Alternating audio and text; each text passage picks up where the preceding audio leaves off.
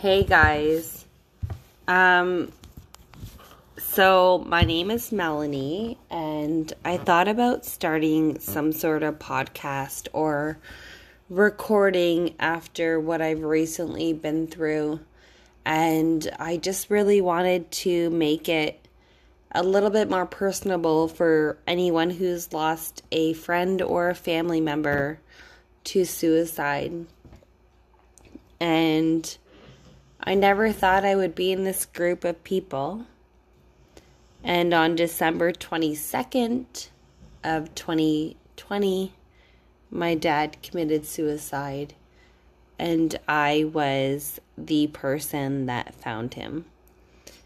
So now we're skimming through two months later, and there's been a lot of struggles. Um, my mom, who has dealt with a very abusive, possessive relationship, is feeling some relief. And me, who has been a daddy's girl and has understand understood the struggles of my dad and his mental health has I'm sitting here wondering what I could have done more. Um, this is again my first time really doing this, and I'm really hoping that kind of making a diary through a podcast will attract other people in the sense of understanding what this can feel like. And the more and more that I talk to people, I know that people are understanding of the of this feeling that that I'm dealing with with my dad. Um, where to where to begin and what to say is really such a struggle. Um, my dad suffered with mental health my whole life, as far as I can remember and as far as I know. But every time I always saw such a happy man.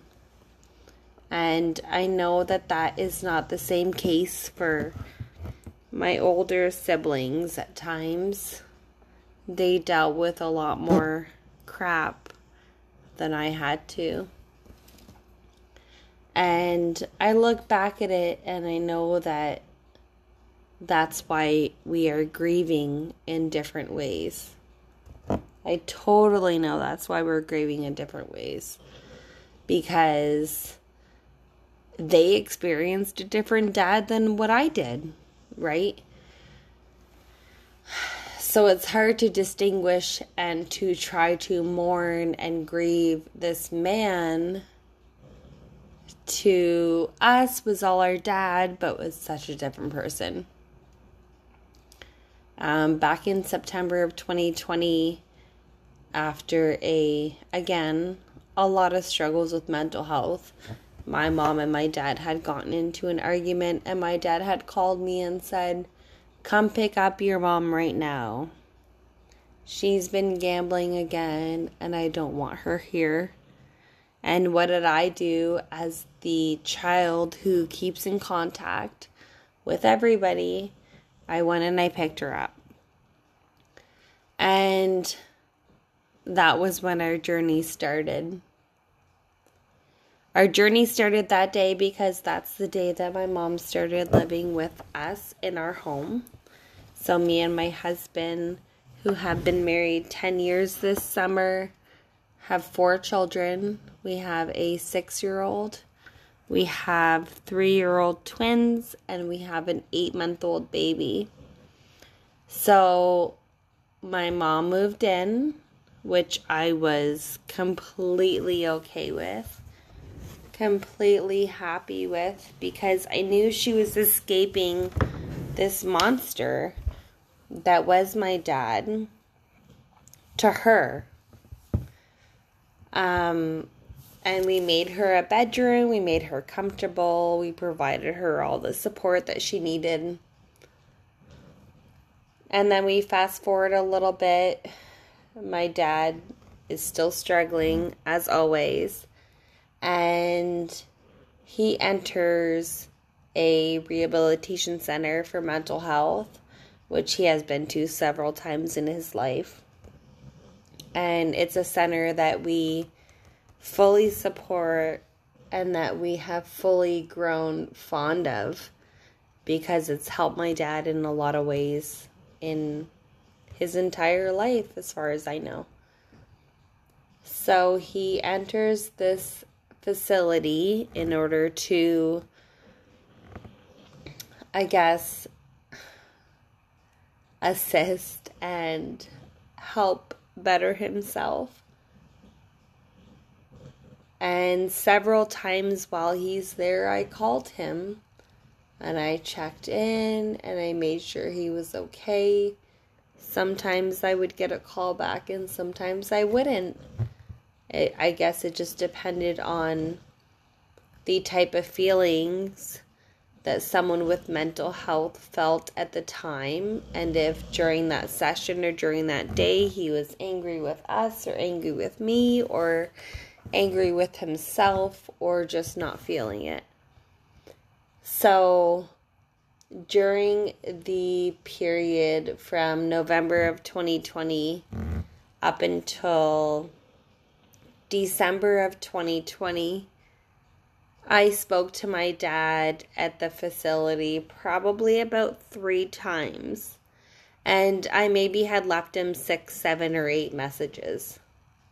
And during that entire time, I had my mom living here with us due to a domestic abuse situation. And being a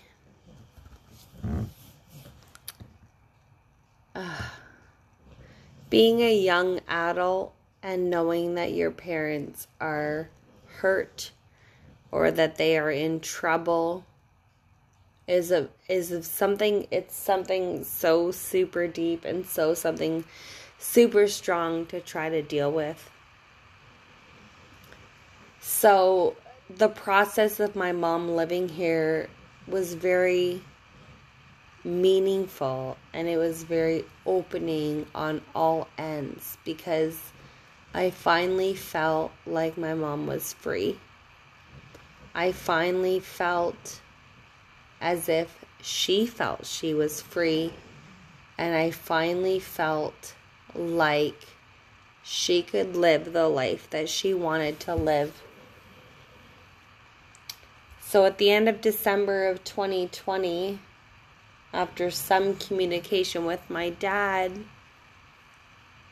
I found out that he was graduating the program that he was attending simply because he was, let's call, an alumni of the program. He had attended the program several times and he had shown such great behavior and had shown such great progress that they were going to reward him by letting him out and letting him graduate.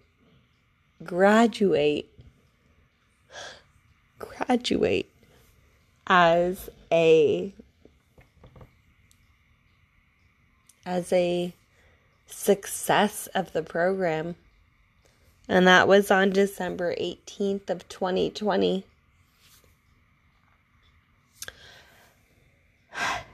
And on December 22nd of 2020, I found my father hanging by suicide. After a couple erotic messages to my mom, who was, of course, living with me still, and a couple very normal messages to myself, my dad decided that there was no way out other than ending his own life. And I need to tell you something because even in the shock of what happened, I was the one who found my father, and I was the one who made the 911 call, and I was the one who had to explain to these police officers and EMS and firefighters and make a public statement to the police about what happened. And at the end of the day, I sat at the end of my parents' and my grandmother's driveway and I said, You know what? Mom is free. And dad is free. At that point, I almost thought that I understood the suicide. I almost thought that I understood what this pain could cause in order to make life better. But I do need to tell you that as I watched the EMS trying to resuscitate my father, which at this point now I find out that he was gone before and while they were resuscitating him, he was already gone. And I sat at the top of our stairs down the banister where he had hung himself. And all I kept saying to myself and to him was, Dad, I love you. Dad, I'm here for you. Dad, what about Julia? What about Violette?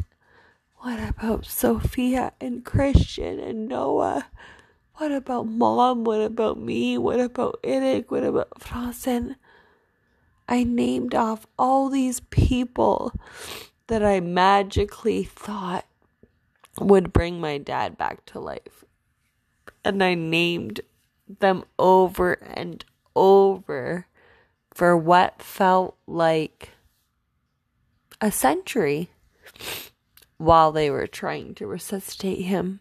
But honestly, it it probably was 10 15 minutes. And you know, at the end of the day, I under I completely understand my dad was sick. And I completely understand that that day on December 22nd of 2020 that my dad entered a peaceful place.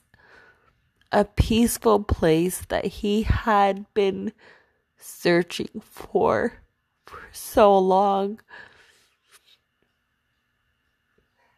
And he was reunited with his mother and with his father and with his brother and with all of his faithful companions, his animals that he just loved so much.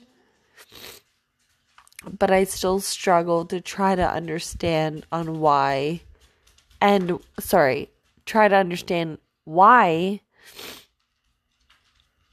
us people on earth were not sufficient for him.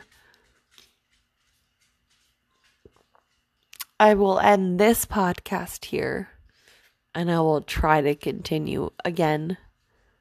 I really wanted to test this out to see if it's something that could make sense and just kind of connect with some people. So, this is podcast number one. Thank you for listening if you did. And this is in memory of my dad, Michel Sauve. December 22nd, 2020. I love you, Dad, and thank you so much for listening.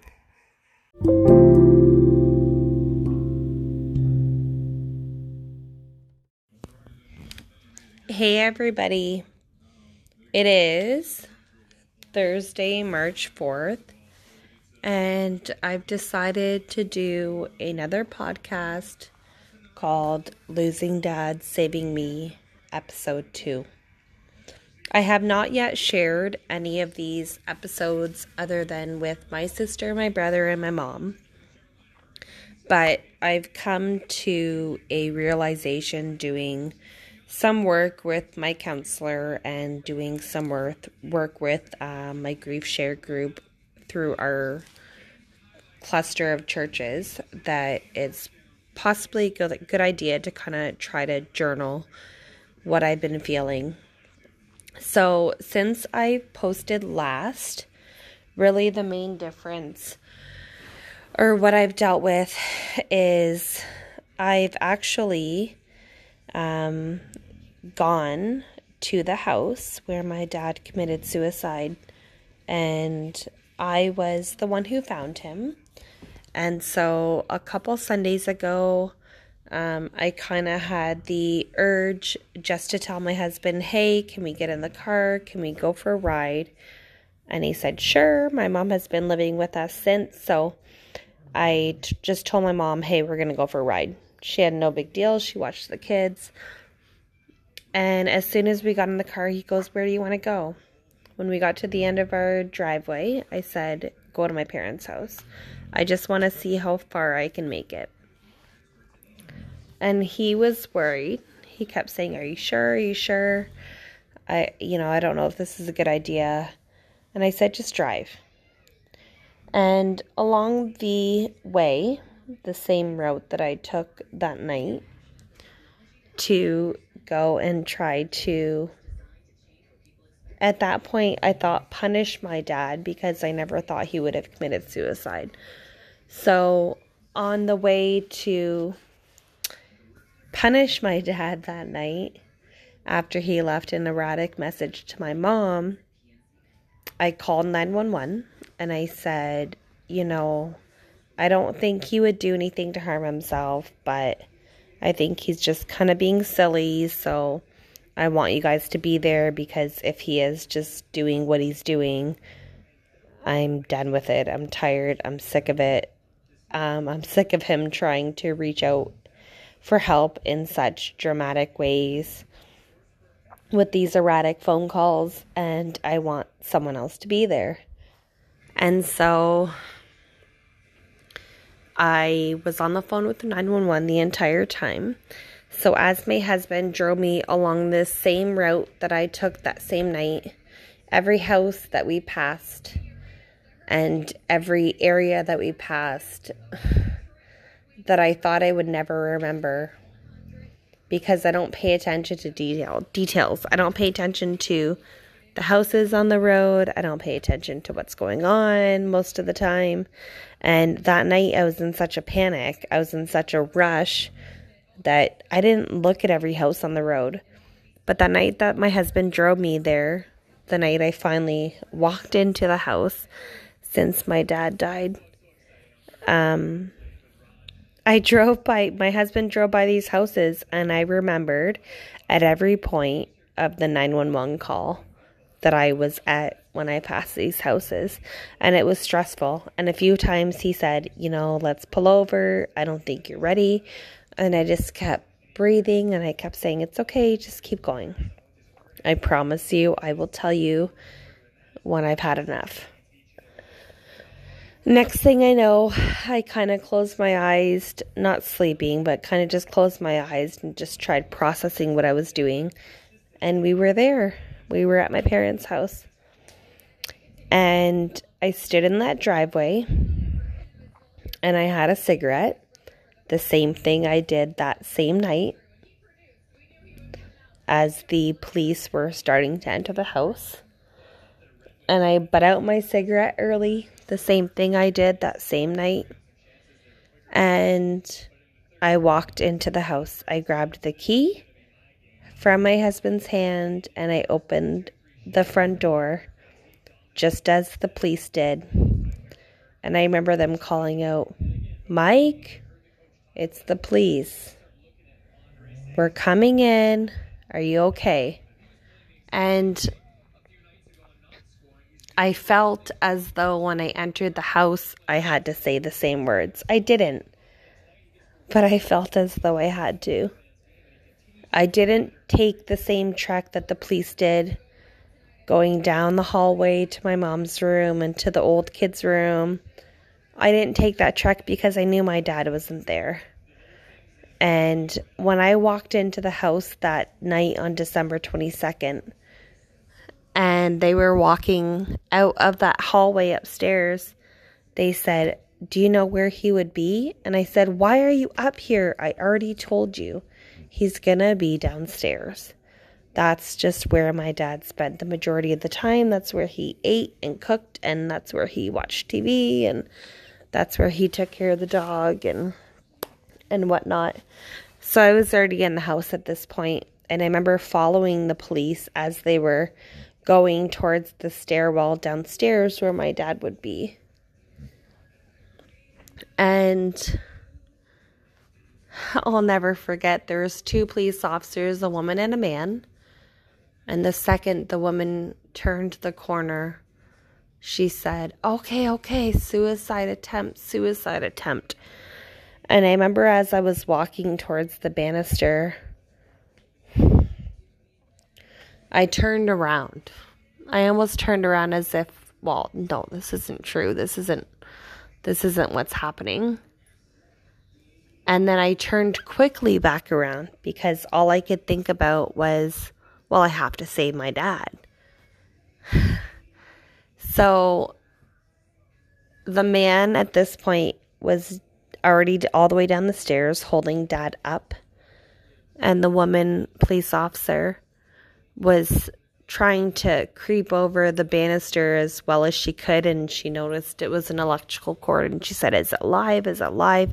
And i was standing upstairs at the at, the banister where the cord was and i said no it's not live. There's no plugs around here and I said, Can I help you? Can I help you? And before she could answer me, I was already trying to untie the cord. I untied the cord from the top of the banister. And I remember them, you know, justifying and talking about helping him down safely. And then instantly, I turned the corner and went to sit at the top of the stairs. I had mentioned this in my last podcast of what I said, what I did, and I won't kind of relive that portion of it again, but um, what I noticed when I went back to the house is that, well, A, I thought it would be way more difficult. It was difficult, but it was difficult in a really weird, reassuring way. And I guess the most concerning thing that I have felt since then is that I haven't had much emotion about my dad's passing. So when I walked in the house with my husband, I walked in the same way as the police. I kind of did what they did. And then I went downstairs. I laid on the floor where my dad was laying, like it was going to bring him back. And then I got angry at the stain on the carpet, which we've gotten the carpet cleaned since then. And and I was angry at the stain. I said, "Why is the stain so far away?" And obviously, most people know when a when a body is deceased, they release, you know, their fluids and whatnot, and and we had to wait quite a while for a coroner to come in. So I was so mad at why was the stain so far away? Because at that point, Dad's head wouldn't even been in that spot. So why is the stain that far? You know and and and my husband and other people said well maybe they had to move him to get the stretcher down or whatever. But but I just didn't understand. I couldn't get it right? So as soon as I walked down the stairs I laid in that spot I had my cry I walked right into his room. And I laid on his bed and I smelled his his sheets and I smelt his pillow and I kind of just lay there for a second and I felt like I could fall asleep and have the best sleep of my life I almost wish I could have just fell asleep in that bed just for one night, you know? And I touched his sleep apnea machine and I opened up all of his drawers and I touched his clothes and smelt his clothes and and I just I felt so much peace just trying to and I could feel my husband just staring at me saying, "What are you doing?" you know, like he's waiting for me to get a trigger to but for me it was just I needed to soak it all in. I needed to breathe it in. I needed to be a part of that moment of where my dad last was. I went in the bathroom, you know, where he would have brushed his teeth last, and went into the sauna where he would have maybe sat last, and touched the hand towel, and went into the computer room where he would have went and and went into the living room and looked at the phone that he would have dealt with. And uh, and then and then looked in the fridge. And I and I did every step that I felt like I had to do to connect to a little piece of my dad. And then instant I was like okay I'm ready to go. And I ran upstairs locked the door so we left. Like it was such a weird feeling. And since then since I've gotten home I feel like almost the only thing I took from the house was the blanket. My dad had diabetes and his legs were often very cold. So he always had a blanket on his legs. And the blanket is full of dog hair of the dog that now lives with me that I've taken under my wing. Um, but the blanket also smells so much like my dad. So I said, you know what? I'm going to tell my siblings that I took it, but I'm just going to take it and I'm just going to kind of get that little piece of home for, for uh, you know, for me to remember my dad, and I'm gonna take it home.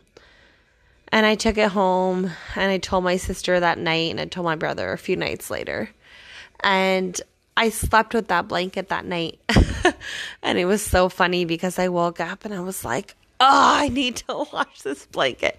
As much as it smells like sweaty dad, and as much as it smells like my dad, it has so much dog hair on it that my eyeballs were just burning and just hurting so bad. So I was like, I need to wash it because it's just so full of dog hair.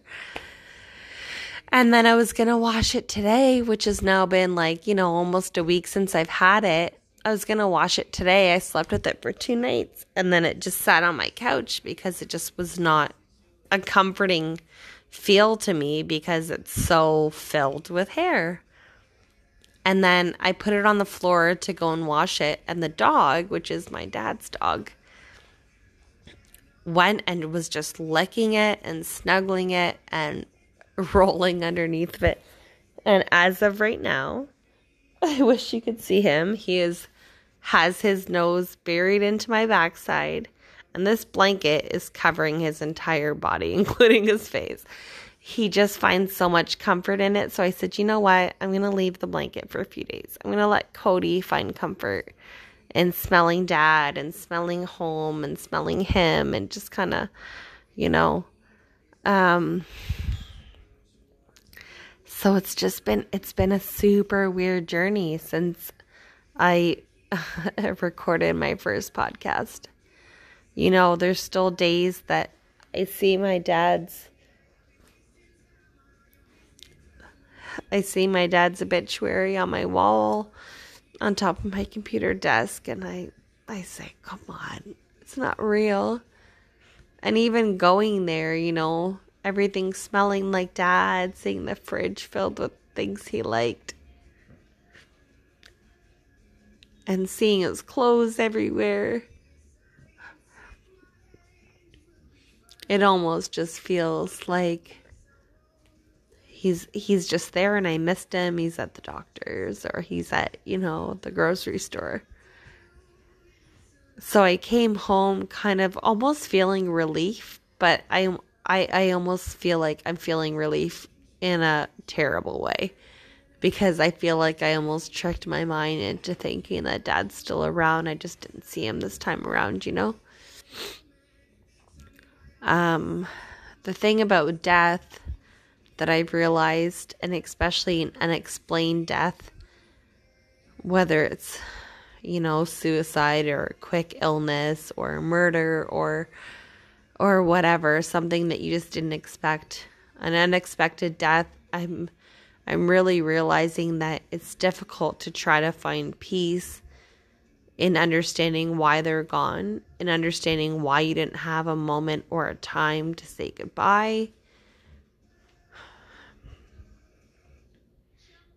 and and all all that I know and all that I've been thinking about this last week is that as much as I feel a little numb to some of the comfort that I've felt by doing what I did and going to see the house is that um, I'm finding a little bit of comfort in knowing that my dad's at peace, but I'm having a hard time struggling with understanding how you feel any type of happiness in that, or how you feel any type of a good understanding surrounding that a that person is no longer there. And in my sense that's my dad my father that my dad who me and him had such a different connection than a lot of people and had such a weird sense of humor but we got each other over a lot of my adult years, I found myself when I was in a struggle or if I needed advice on something. I used to always go to my mom, but over the last few years, I found a lot I was going to my dad. And it's not that I didn't appreciate what my mom had to say to me because she generally had a very logical answer and and most likely the very right answer but when I would ask my dad the same question, my dad had the right answer to me because my dad understood me. I understood my dad because we were just so much alike, right? So it just comes to a place of I had a I, I had I had a lot of good days over the last few weeks. And you almost kind of feel guilty in a sense of like, well, why are you enjoying your kids and enjoying your family, enjoying the weather when your father is gone? And you have to come to a realization that the world is still going on around you. And it's okay to grieve those people but it's it's not okay to let that grief take over your everyday life. And if it does let it take it over for a few minutes and move on i think that's all i'm going to say tonight. Thank you so much for listening. It is march 4th this is episode 2 of losing dad saving me. Good night guys